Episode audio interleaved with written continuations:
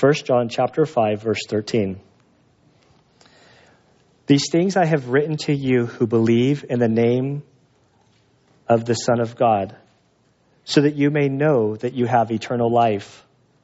This is the confidence which we have before him, that if we ask anything according to his will, he hears us. And if we know that he hears us in whatever we ask, we know that we have the request which we have asked from him. If anyone sees his brother committing a sin not leading to death, he shall ask, and God will for him give life to those who commit sin not leading to death. There is a sin leading to death. I do not say that he should make requests for this. All unrighteousness is sin, and there is a sin not leading to death. We know that no one who is born of God sins, but he who is born of God keeps him, and the evil one does not touch him. We know that we are of God, and that the whole world lies in the power of the evil one. And we know that the Son of God has come and has given us understanding, so that we may know him who is true, and we are in him who is true, in his Son, Jesus Christ. This is the true God and eternal life. Little children, guard yourselves from idols. Father, we do thank you for this letter. We thank you for this great Apostle John, Lord, who we've come to know, who we've met through the scriptures. Lord, I thank you for his life. Lord, just how it's laid out before us, from the Gospels being this young man full of energy, Lord, often off in his understanding of what you wanted for him. Lord, we thank you that we see in the Word, Lord, how your Spirit has worked on him, how your love has transformed him, that through the course of his life, Lord, that he's transformed into this dear man who loves you, who abides with you, who encourages us to love one another as we abide with you. Father, I pray that as we finish this letter, that you would really, truly speak to us in a way that we understand. Help me now, Lord, as we work through this passage. In Jesus' name, I pray. Amen. So we're wrapping up, and this section, verse 13 in particular, is sort of the purpose clause. John says exactly why he writes this letter. If we went to the Gospel of John, we would come to the 20th chapter, the 31st verse, and he tells us explicitly in the Gospel of John why he wrote. When he wrote the Gospel of John, the person that he had in mind was the unbeliever. And so as he wrote, as he thought about what to say, as he prayed and God inspired him to write the Gospel of John, he had the unbeliever in mind, and he tells us that he wrote the things he wrote so that the unbeliever would move from unbelief to belief and receiving eternal life through Christ Jesus. Now, 1 John, he's not writing to the unbeliever. In verse 13, we see that he writes these things that they would know, to those who have trusted in Christ, that they would come to believe in Christ as Savior. Throughout this letter, we've seen that what he wants from us is that we would experience fellowship with the Father. Fellowship that means intimacy. Intimacy as a husband and wife, a closeness that no other human relationship can describe. That we would abide with him, that we would come to know God and his great love for us. And that as we come to experience and know God's love for us, that this love would basically bubble out into our lives, and we would then love in a way that the world doesn't know, that we would love one another within the church, that we would love those outside of the church. And as he writes all of this, he is overwhelmed with the reality that there are those that came up from within the church who steered from God's grace. And they began to teach heresies. They were trying to steer people away from the truth of God's grace. And in this section, from 13 to 21, he says this phrase, that we may know, so many times. He wants us to have certainty, clarity, confidence that the things we know are true. Look at it, verse 13. I'm just going to kind of fly through these. The first thing he says after he identifies who he's writing to, he says, so that you may know that you have eternal life. From there, he speaks of this confidence, working down to verse 15. On the confidence of prayer, he says, and if we know that he hears us in whatever we ask, we know that we have the request. And he continues down to verse 18. He says, we know that no one who is born of God sins. Verse 19, we know that we are of God and that the whole world lies in the power of the evil one. Verse 20, and we know that the Son of God has come. Continuing in verse 20, he says, so that we may know him who is true. He wants us to have confidence. When the world sees this confidence radiate from Christians, they think, oh, that's arrogance. How can they know? You're just looking down. What's true for me is true for me, and what's true for you is true for you, and what's true for you is true for you. But the problem is when all these truths collide, something has to be true. And it's certainly not arrogance. Being confident in knowing is not arrogance. We like confident people. We like people who are sharing with us to be confident. For example, I grew up flying. My dad was a pilot, and in the SEAL teams in the Navy, I was always in aircraft from every kind of airplane I was in, from helos.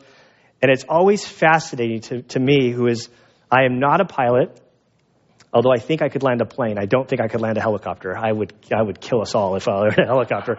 But a plane, I think I got the concepts of what needs to happen. Helicopter, it's going to be a straight ride down, and it's not going to be good. But I look into the cockpit, and you see when a pilot sits down, his seat, he goes in, all through his legs, there's a bunch of buttons. All in front of him, there's a bunch of buttons. They go sideways, they go above him. And I just always like asking the question, why? And I always peek my head in the pilot, what's this one do? Like the pop quiz. Oh, that one's for this. What's this one do? Tell me what this one does. What's that one do? What's this one do? What's this one do?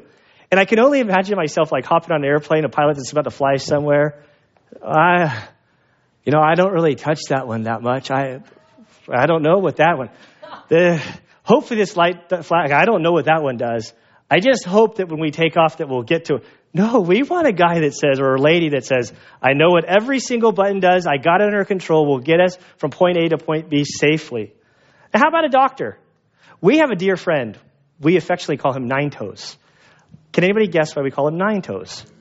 Because most of us have 10 toes. Not my friend Eric. He has 9 toes.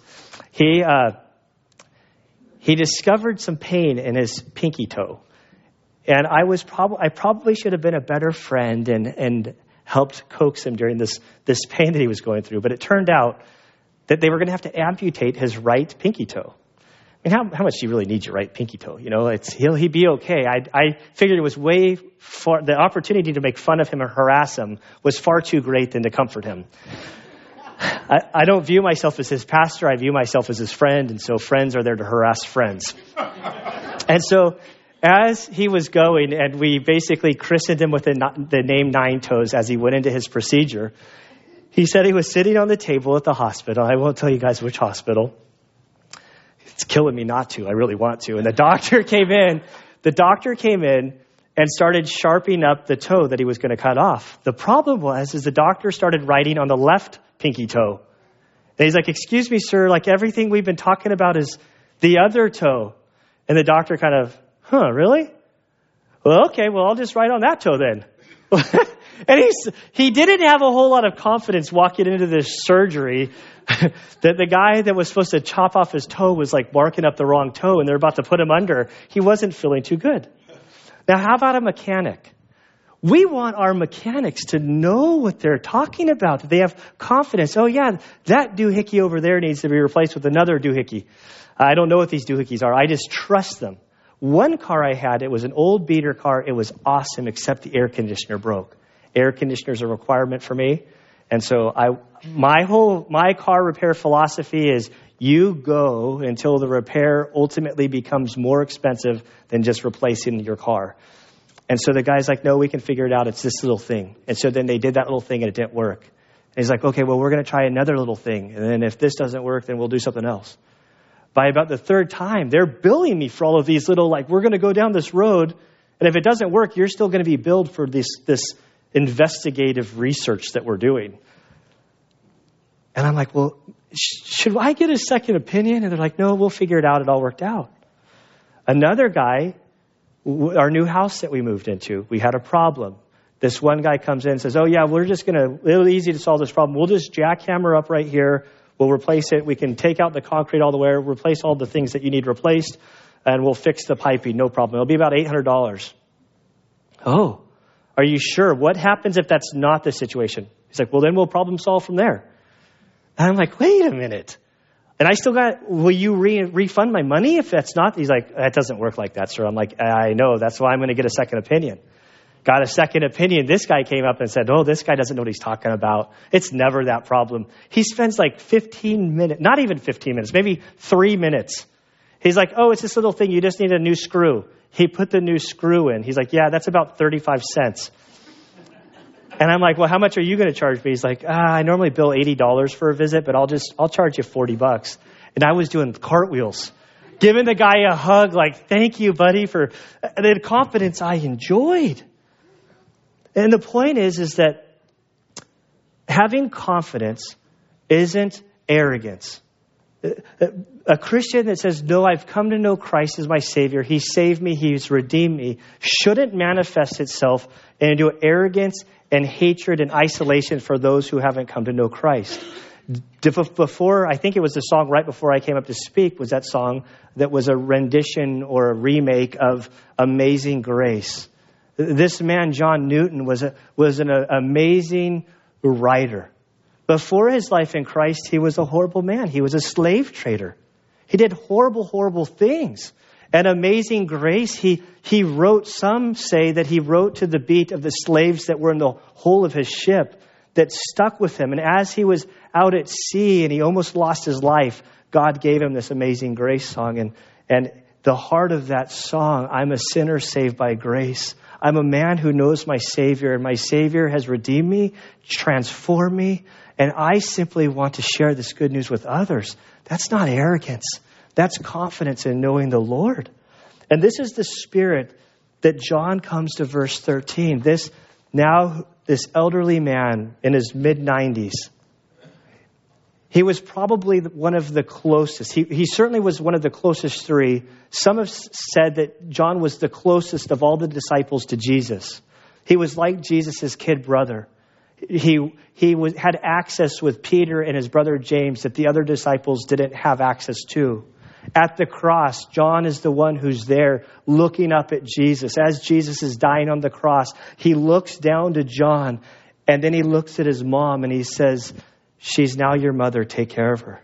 The tradition holds that John took care of Mary until her death, her dying day in Jerusalem.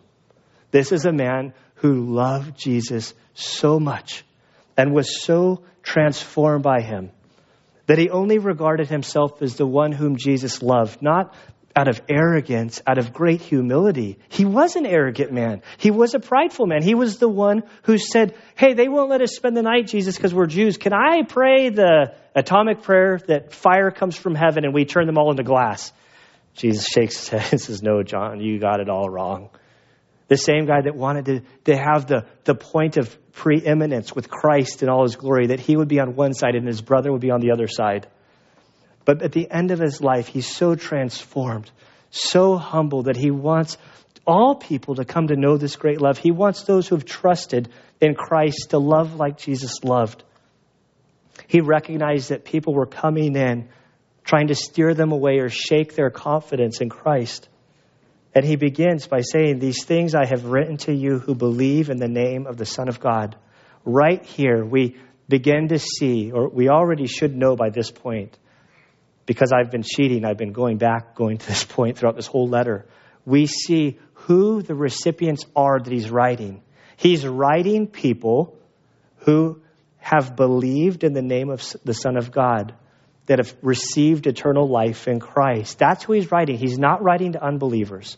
He recognizes that people are coming in and saying, no, you can't be saved by grace alone.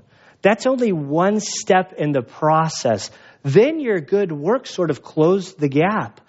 That's how you get eternal life.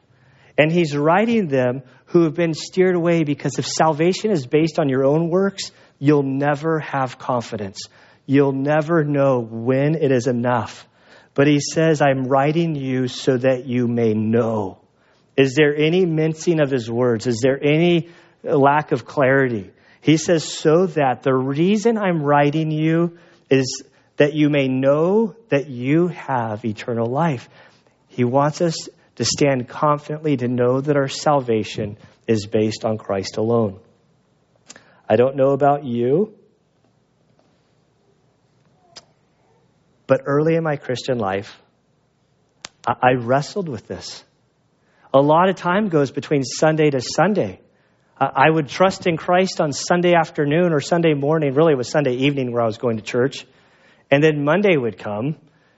And then by Wednesday, I had done all kinds of bad stuff because I hadn't been walking with the Lord. By the next Sunday, I thought I'd lost my salvation. It took me going to Bible college and seminary to realize that accepting Christ was like a one-time gig.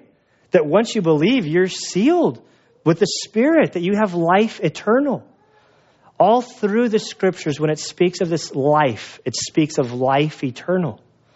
Last week, I want to make it clear that if you could lose your salvation, is that eternal life? That would be a temporary life. If you were saved for a week and then you lost your salvation, if you did, not that you can, that would not be life eternal. If you made it 5 years, that's a good stretch. That's a pretty good run. And then you lost it, that wouldn't be life eternal. If you made it 50 or 60 years and lost your salvation, that would not be eternal life. The Bible makes it clear that when you trust upon Christ and his work on the cross, he made propitiation, he made satisfaction for your sins, the penalty that was due them, your sins past, present, and future. He died for them all. And in him, you have total assurance. If Satan starts feeling thoughts in your mind saying, oh, you did this, certainly you're not forgiven, I would reply back saying, you're absolutely right. My works don't save me. But Christ on the cross, we're told in 1 John 4, I think it's, 4:4, and I actually was thinking of chapter 2, verses 1 and 2. He talks about Christ being our advocate, our attorney, facing the Father, defending us, that he made payment for our sins, and our security is based on him alone. You're not saved on your own works or by your own merit. It's by him alone, and he wants us to know that if you've trusted in Christ, if you've believed in the name of the Son of God, then you may know you have life eternal. If you get anything from the study of 1 John, I pray that you would come to know that you're saved by faith, or by grace through faith. God is the one who does the work on your behalf, and believing, it's activated. He starts with this assurance that we know that we stand secure in eternity because of what Jesus did. And then from this, he points to our confidence in prayer. Verse 13, he says, or 14, excuse me, this is the confidence which we have before him. You could translate that before as toward him. It's literally as you stand toward God that you have confidence. Everything that I read in the Scripture, when God appears to humanity, the response is falling on your face out of fear. From Isaiah, woe is me, for I am a sinful man. Depart from me. Peter fishing. When Jesus says, cast the net there, and Peter says, hey, Jesus, you're a theologian. Why don't you stick in your world and I'll stick in mine? There's no fish there, but because you ask, I'll do it. When he throws down the nets and the boats almost sink, and in that moment, Peter understood that Jesus was God. He falls on his face and he says, get away from me, get away from me, get away from me. I can't be in your presence. And yet John tells us that in Christ, we can stand toward, we can face God, and we can make request that if we ask anything, he'll do what we ask. That's what's taught so often. You turn on the prosperity, or you turn on the religious station, and you listen to a prosperity gospel person that you ask whatever you want, God will deliver. You name it, you claim it.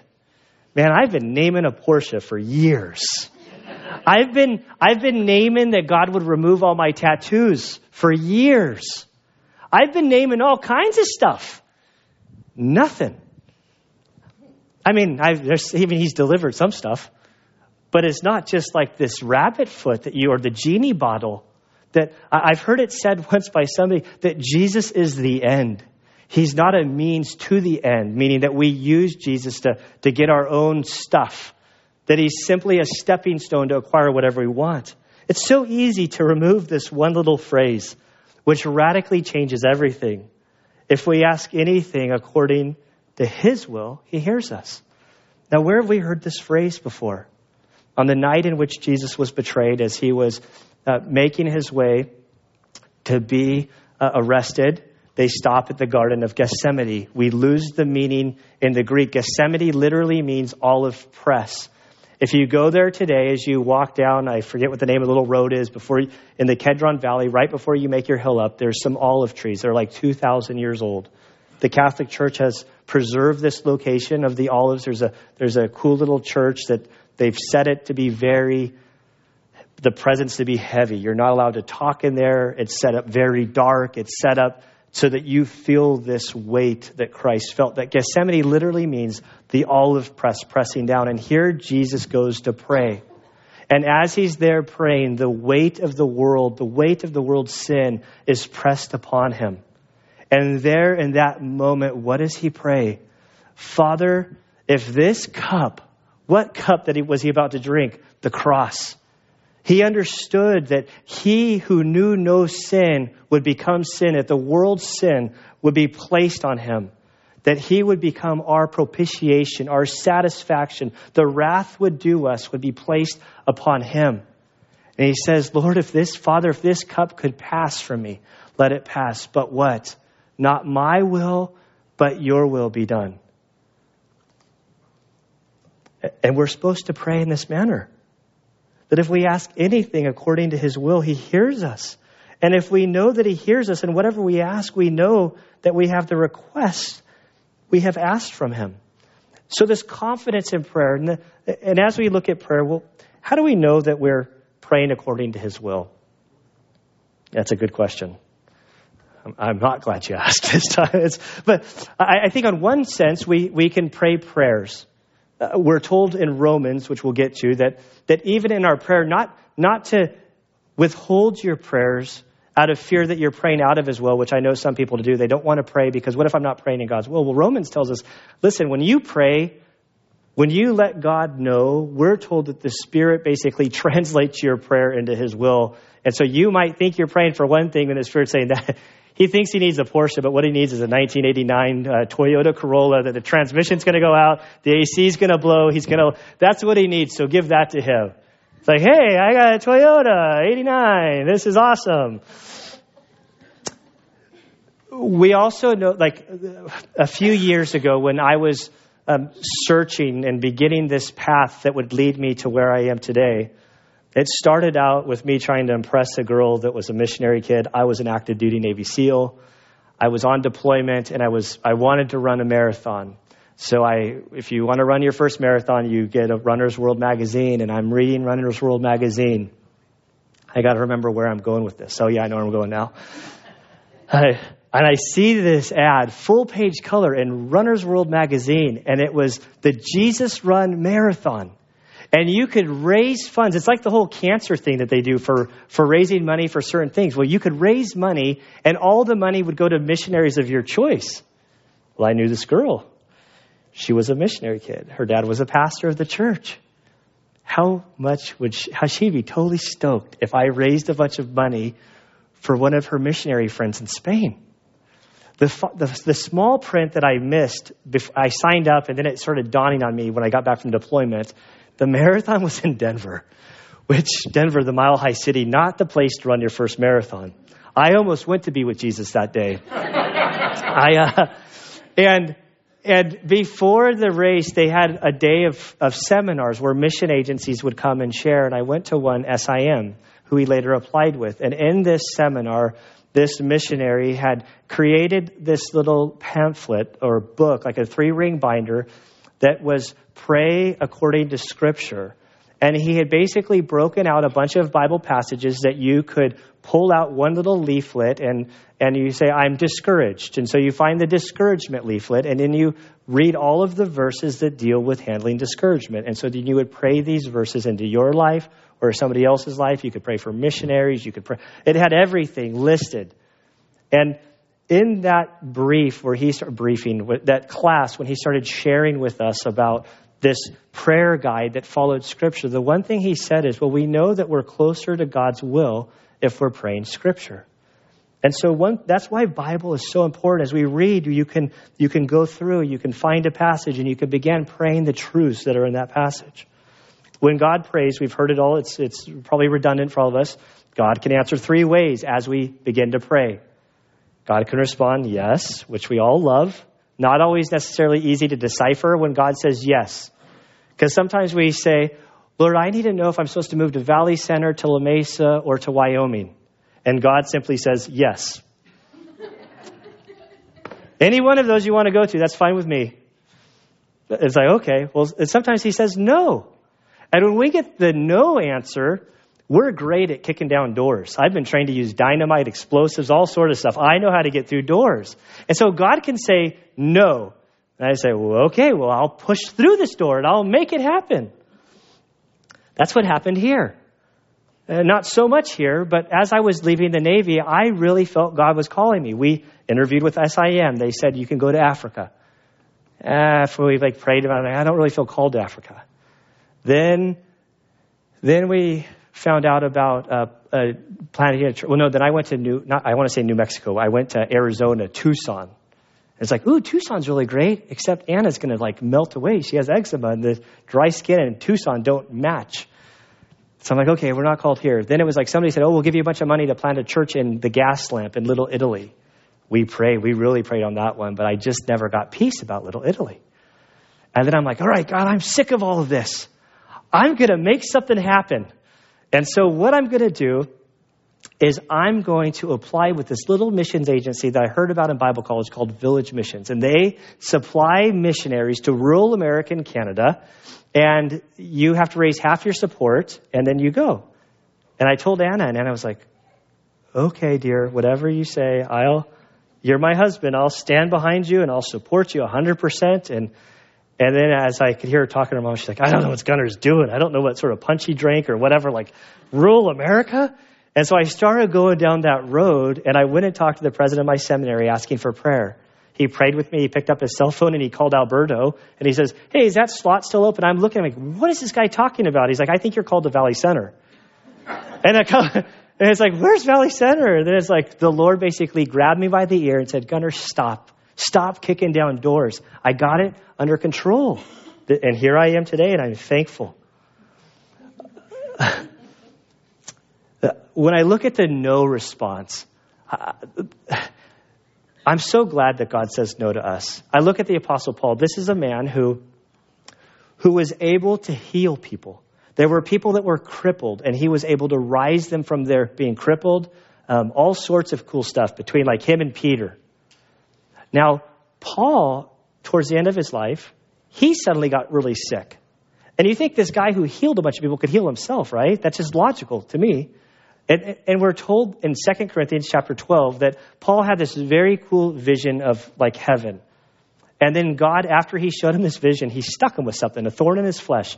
There's all kind of speculation about what this thorn in his flesh was. Nobody knows. But Paul, the guy who healed all sorts of people, says, I prayed and asked God 3 times to heal me. And God kept saying no. I said, well, why don't you deal with it? Take it in matters into your own hands. And then he said that God told him that in your weakness, my strength is magnified and my grace is sufficient for you.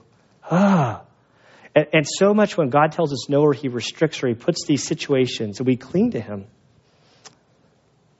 The maybes. When God doesn't necessarily answer us. I could have probably used the Valley Center story here. The Bible in Isaiah chapter, 40, verse 31. Isaiah, this great book of the Bible, he says, yet those who wait for the Lord, okay, they're waiting. They don't have an answer. They don't know which direction God's going to do. They get frustrated. They get angry. They take matters into their own hands. They force the issue. This is all the stuff I do. But then Isaiah, what he says is those that wait for the Lord will gain new strength. They will mount up with wings like eagles. They will run and not get tired. They will walk and not become weary. That so doesn't sound like me when I'm waiting upon the Lord. But the more I think about this, so that when we pray, we're told that whatever we ask according to his will, he hears us. I don't think it necessarily. He hears us. He responds to the way that's best for us because he loves us. And these times of maybe, these times of praying, in hindsight, when I've been in these moments where I'm wrestling, grappling, waiting, not knowing what God's going to do, if we allow ourselves to be patient, we actually grow closer to him. We get strengthened by trusting what he's doing. Okay, Lord, I surrender. Waiting so often does this. I surrender, Lord, whatever you want. And that's exactly where God wants us. Where am I at? Verse 14. Okay, this is the confidence we have before him. When we pray, we're children of God. He hears us. When we pray according to his will, he responds. It's this beautiful picture. The scriptures tell us over and over again that we're to be praying always. It's not wrong for you to pray, to intercede on your own behalf. That if you have a problem, if you have a concern, God wants you to bring it before him. Lord, help me in this area. Sometimes he responds in the way that we ask of him. Other times, and most often, what I've seen in my own life is the thing that he changes is a condition of my heart, that he's conformed me to his will, and I begin seeing stuff differently. Now, moving from this verse into verse 16 through 17, this is a terribly difficult. This is one of those passages. This is one of those that leaves most theologians with a, huh? I don't get it. I don't understand. I want to read it, and I'll work through some observations about what it says. First, he says, if anyone sees his brother committing a sin. So one Christian seeing another Christian referred to as a brother or a sister in a sin. So you are not in sin. You see somebody else in sin. This is where he begins with. Not leading to death. Okay, don't understand this one. We'll skip it. But there's a sin not leading to death. You see it. Then he says, he, the one who sees it, shall ask, and God will ask, and God will, for him, give life to those who commit sin not leading to death. Okay, so you see a brother or sister in sin, one not leading to death. Don't know what that is. We'll leave it at that. But a certain sin that doesn't lead to death, you're to pray for this person. And it says that God will hear what you ask, and he'll intervene in this situation and give life to that person. Then he goes on and he says, there is a sin leading to death. I do not say that he should make a request for this. So he says, okay, there is a sin that leads to death. I'm not telling you to make a request for that one. Just let him kind of go. Huh? Verse 17, and all unrighteousness is sin, and there's a sin not leading to death. Okay, so very confusing, very difficult. The first thing I want to say is this, from my Catholic background, I always want to I hear stuff and I think, oh, this is what the Catholic Church, that I was taught that there are venial sins, if I'm saying it right, and then there's mortal sins. So there's some sin that you commit that doesn't cast you into hell, and then there's other sins that basically when you do that one, you're cast into hell forever.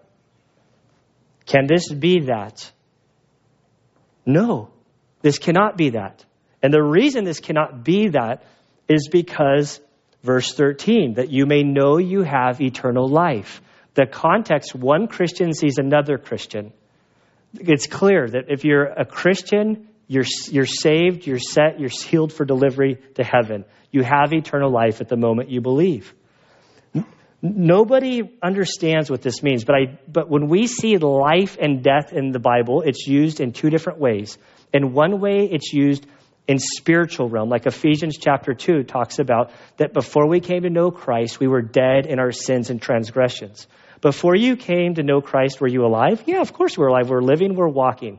We had life physically, but spiritually we were dead, like a fish floating down the river. Then God comes in, you believe upon Christ, and the death is made into life, that you spiritually are made alive, you're born again. But then there's life and death that speaks of physical life and death. That when it says you're alive and death comes, it talks about physically dying. I want to be very cautious moving forward. Whenever I find a difficult passage like this, I start digging through guys that I respect. Guys like Charles Swindoll, David Jeremiah, Alistair Begg. These men who handled the Bible and go through the Word and as they address it. Charles Swindoll, on this one, I about fell off my chair with what he said. He read verse 15. He went to verse 16 and he said, I don't have a clue what this is saying.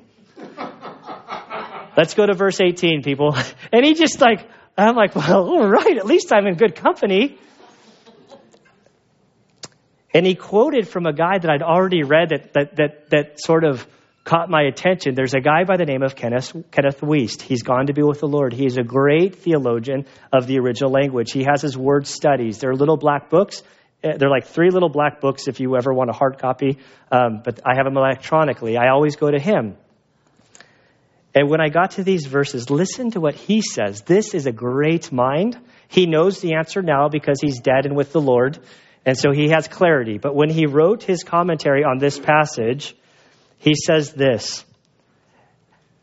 The present writer confesses his utter inability to understand this verse. The rest of the verse is an enigma to him, and he will not attempt to offer even a suggestion as to its possible interpretation. I love this. I love it when these guys are like, this is, I don't have a clue. We're so far removed, and this has got to be a colloquialism that we don't necessarily understand what he's saying. I'm even more concerned when I think, I'm going to give it a stab. I'm going to kind of offer what I think about this. And when I said this to Anna, she started shaking his head. She's like, well, you could be in trouble. And I'm not really offering anything new. It's what other commentators have suggested. This passage, what I think could mean is that there are some sins that are so severe that God deals with the believer through death. We see in Acts chapter 5, the first 5 verses, the church had just taken off. It was exploding. There was a man, I believe it was Barnabas. I should have researched between services. He was a priest. Priests were not allowed to own land. He became a believer. By the time Acts chapter 5 rolls around, he'd been so convicted that he owned this land that he wasn't supposed to own. And so he sold it, and then he basically donated all of the proceeds, all of the money from this land sale to the church.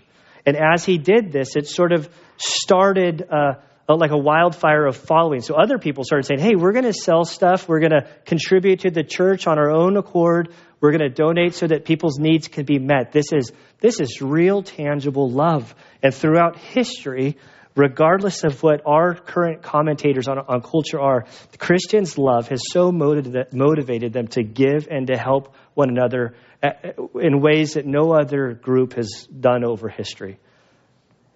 But as this is happening, there was this couple, Ananias and Sapphira. They had some land that, hey, this is pretty good. People are selling their land, giving, and look at it. They're getting kind of popular. This is all my commentary. It's not really in the text. So they decide that they're going to sell their property and they're going to give all of the money to the church. They sell their property and something happens between the time that they sell it and that they donate the money. They decide that they're going to withhold some of the money and yet put out that they gave it all. And so they go through with this plan. Ananias, the husband, makes the sale, brings in his money. I don't know how much he kept back. It doesn't say, but he kept back enough. He goes to Peter and the disciples and says, hey, I just stole all my property, and here's all the money from the sale.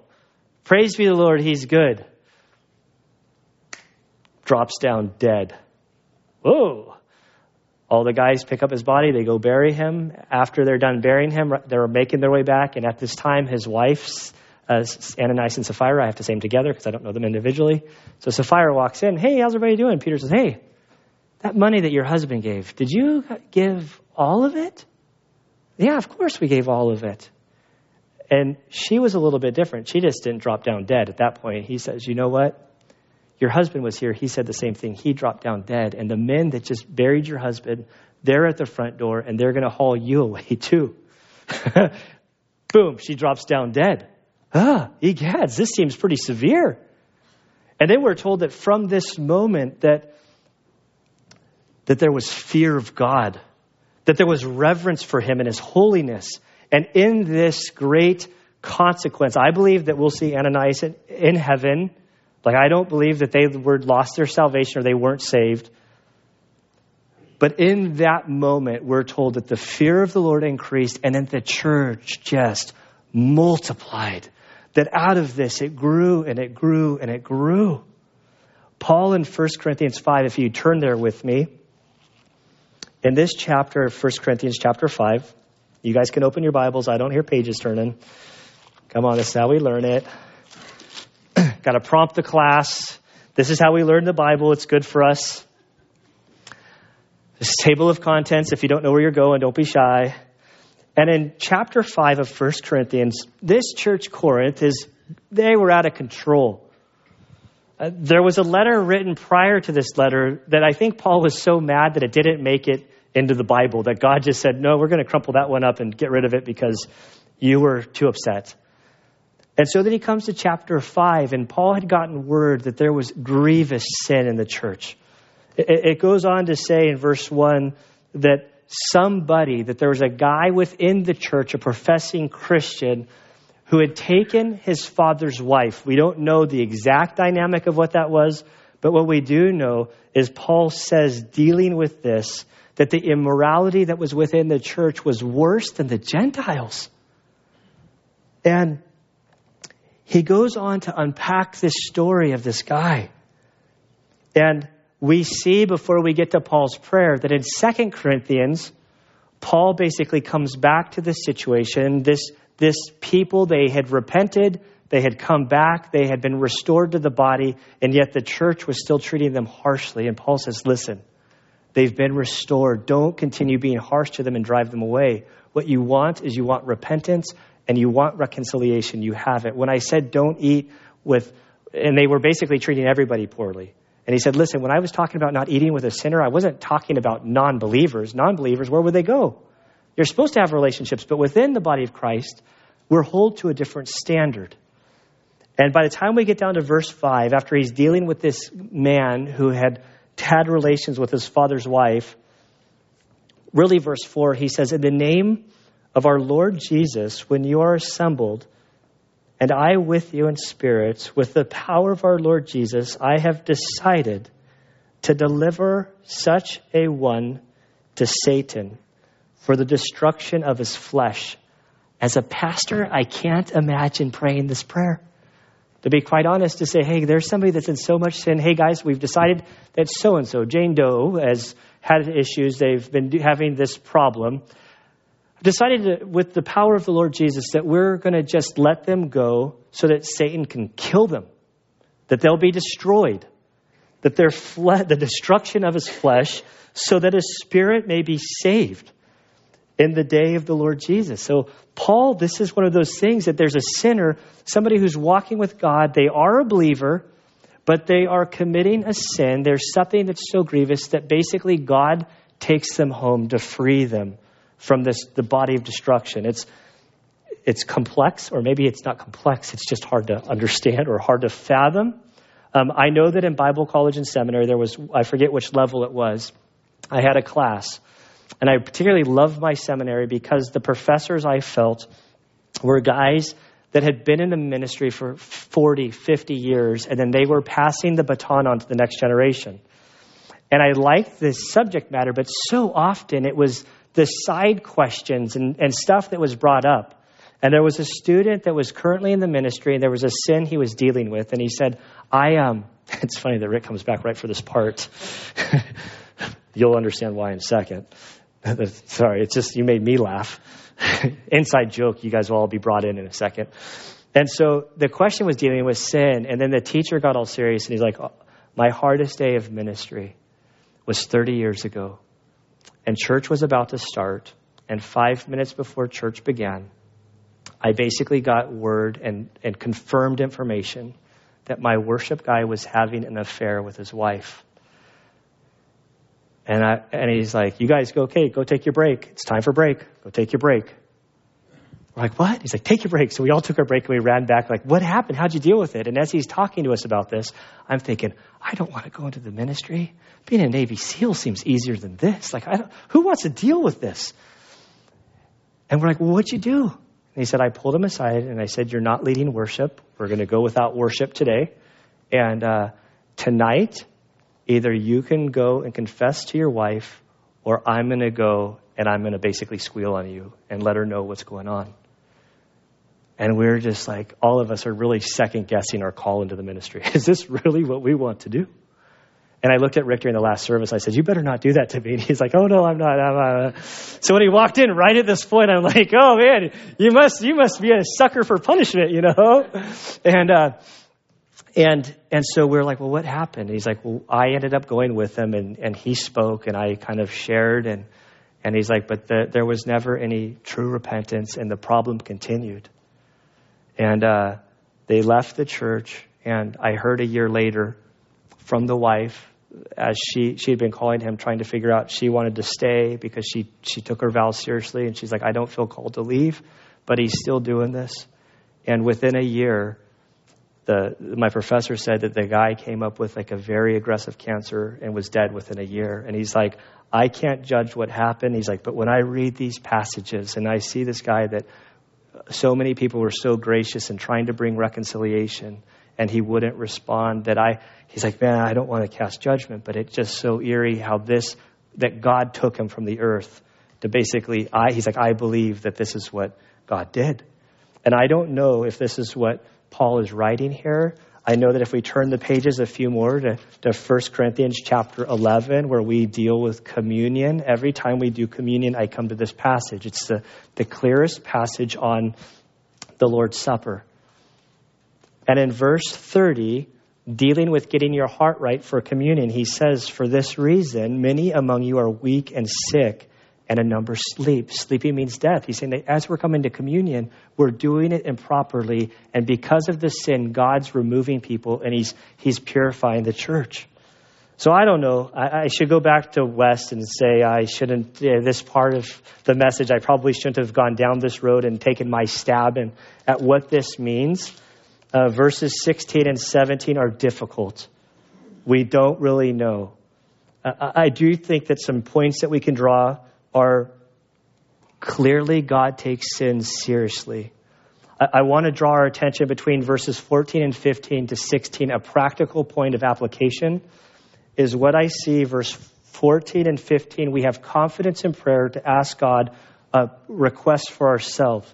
When we get to verses 16 and 17, it's okay to say, I don't have a clue what this is saying. But the one thing I'm certain on is that the focus goes, it's still on praying, and it goes from praying for yourself to praying for others. And I think as Christians, when we see a fellow brother in sin or stumbling, we should have a loving, compassionate heart and focus our prayers towards them. When you see somebody who's in sin, somebody who's not doing right, it's love to confront them. It's love to be accountable to them.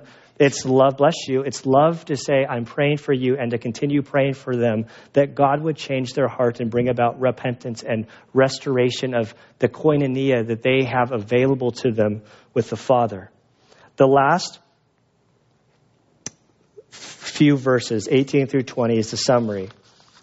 This is the end. This is the conclusion of the letter. He begins in verse 18. We know that no one who is born of God sins. You guys did a great job holding your gasps. This is a habitual sin, that if you're born of God, sin should not dominate your life anymore. It's like the stock market. There's ups and downs, but over a significant chunk of change, if you're with Christ, you should see changes. I see things like this in the Bible all throughout. While I totally believe in the assurance of God, the assurance of salvation, I also see that God does not want to assure somebody of their salvation who isn't saved. And as I became a Christian, I still struggled with all kind of stuff. And I believe, looking back, I believe I was a Christian, but in those moments, those morning afters going, maybe I'm not even saved. I see that the child of God doesn't do these things.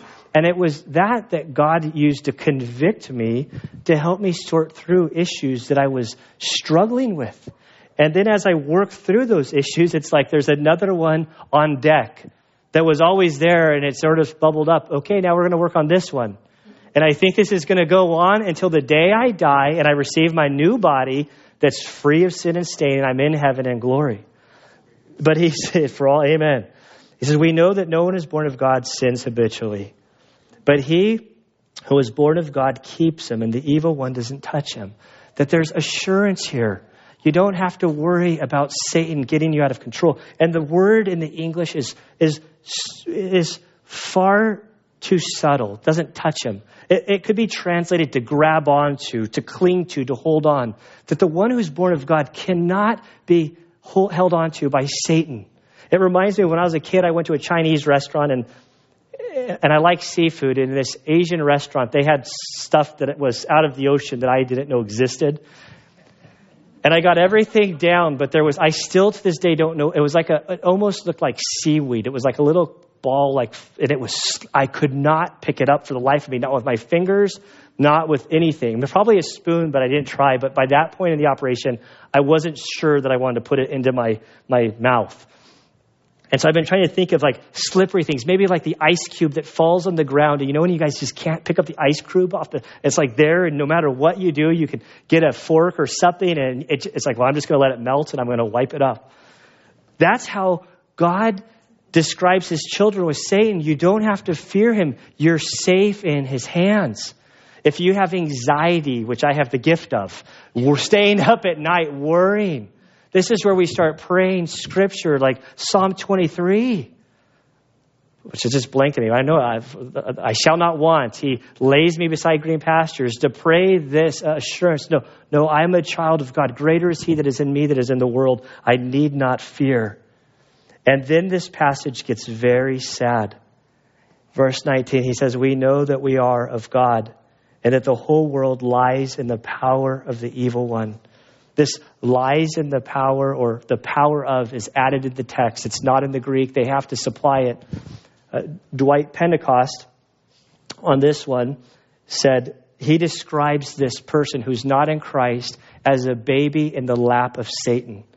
I have that cute little guy back there that's making nerve, and so this is very fresh in my brain. When you have a new baby, they're totally helpless. You lay them in their lap, and you can feel the bumps and soft spots in their head. You realize that they are totally in your control. There's nothing that they can do to protect themselves. It's totally up to you to protect them.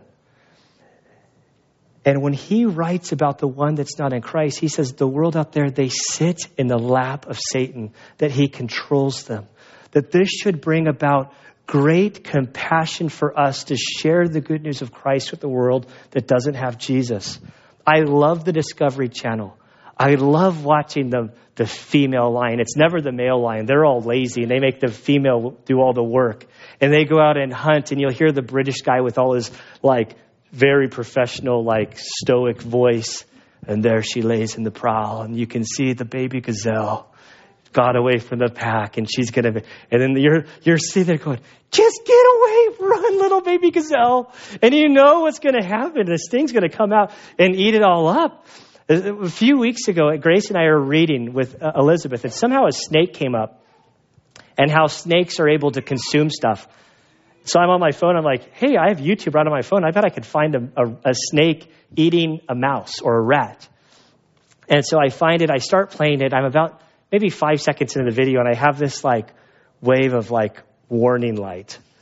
Oh man, if Anna sees me showing the kids this video, she might kill me. Or if I freak out the kids, this isn't good. None of that happened. It all worked out well. But I remember this snake, they drop in the mouse. And even in these moments, I'm trying to show her how the snake can open its mouth, we just read about, and can just suck that whole thing in, and you can see it going down the body. But as soon as the guy dropped in that little rat into the thing, I suddenly take on the mouse's side. Get away, little guy. Come on. Don't go over there. And they're just walking around aimlessly. And then all of a sudden, the snake just And you see the little guy twitching, and he opens up his mouth, and it's like this slow process. The kids loved it. They ate it up, pun intended. But looking at that little rat and the snake, that's exactly what the world is out there with apart from Christ. And we need to help them and realize that, hey, the Bible describes Satan on this earth as a lion that roars around seeking to devour, as a snake. This is what he is. And he says this, those don't know how Christ, they're in his lap. And we need to rescue them, because in Christ, you're safe. The snake can't swallow you. The lion can't rip you into shreds. You're secure in his arms. He goes on to say, and we know that the Son of God has come. This is Christmas. Amen? Amen. We know that the Son has come. Jesus didn't come into existence when he was born into that manger. He existed in eternity past. He took on the form as a man and was born that Christmas day. He came so that he could save sinners from their sin. We know that he has come. And in the next few verses, we're going to see the word true a bunch of times. And he has given us understanding so that we may know him who is true. And we are in him who is true, in his Son, Jesus Christ. If we've come to understand who Jesus is, we've believed upon him. At that moment, we're sealed with the Spirit. Then we're placed into his scope of authority. And then this last phrase, I have it highlighted. This is the true God and eternal life. This is Jesus. This is why we celebrate Christmas. This is why we take advantage of this season that we love so much, or at least I do. I love Christmas carols. I love the feeling of like having the Christmas trees up and all of this stuff. It's the one time of year that those who would never go to church are receptive to, yeah, I'd like to go to a Christmas Eve service where we can hear this, that the truth of God could go out, that a seed would be planted, that they could be rescued from the evil one. And then the last phrase of this whole, where we end with it, like this phrase, it just comes out of like left field. Like, where did this come from? What? Normally they end with like peace and grace, or grace and peace, my beloved, the Apostle Paul. John just sort of goes, little children, guard yourselves from idols. Guard yourselves from idols.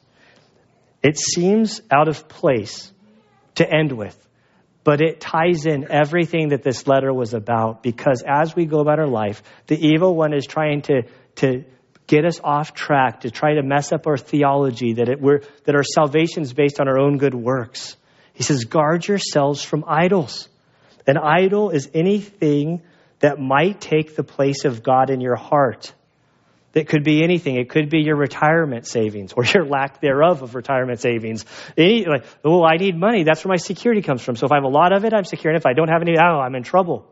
It could be our health.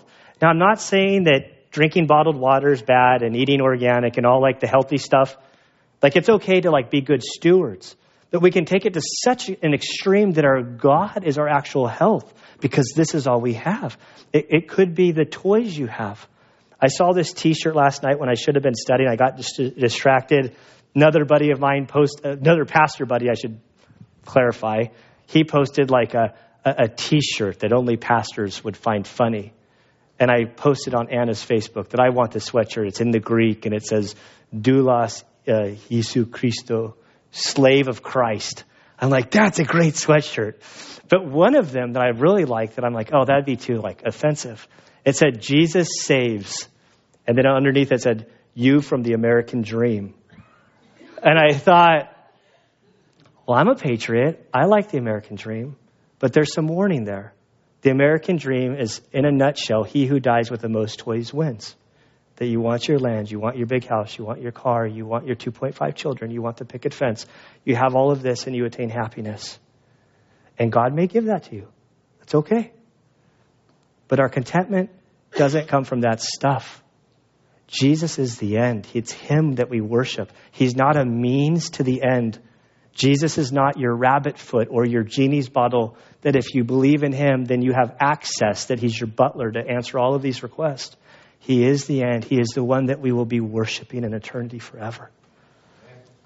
And so, Father, we thank you for this day. We thank you for this powerful little letter. Lord, as I reflect on this letter, some things come to mind. Father, as John opens it, he prays. He says that he proclaims these things that we might have fellowship with the Father, with the apostles who have gone on before. And so, Lord, we pray that if nothing else, that we would come to know Jesus as Savior, that we would abide with him if we've trusted in him, and that we would experience this koinonia, this fellowship with you, this closeness. Father, we pray that you would continue to expose us to your love, that we would understand just with more clarity, with more understanding, how much it is that you do love us, that you care for us. That as Keith Green sings, that you put this love in my heart, and that it would just overflow from within us, that we would experience your love, we would love one another. Father, help us to love like Jesus loved. Father, help us to keep a close watch on our hearts, that we would guard ourselves from the evil one. Lord, help us not to stray. Father, we love you, we praise you, and we ask this in Christ's good name. Amen.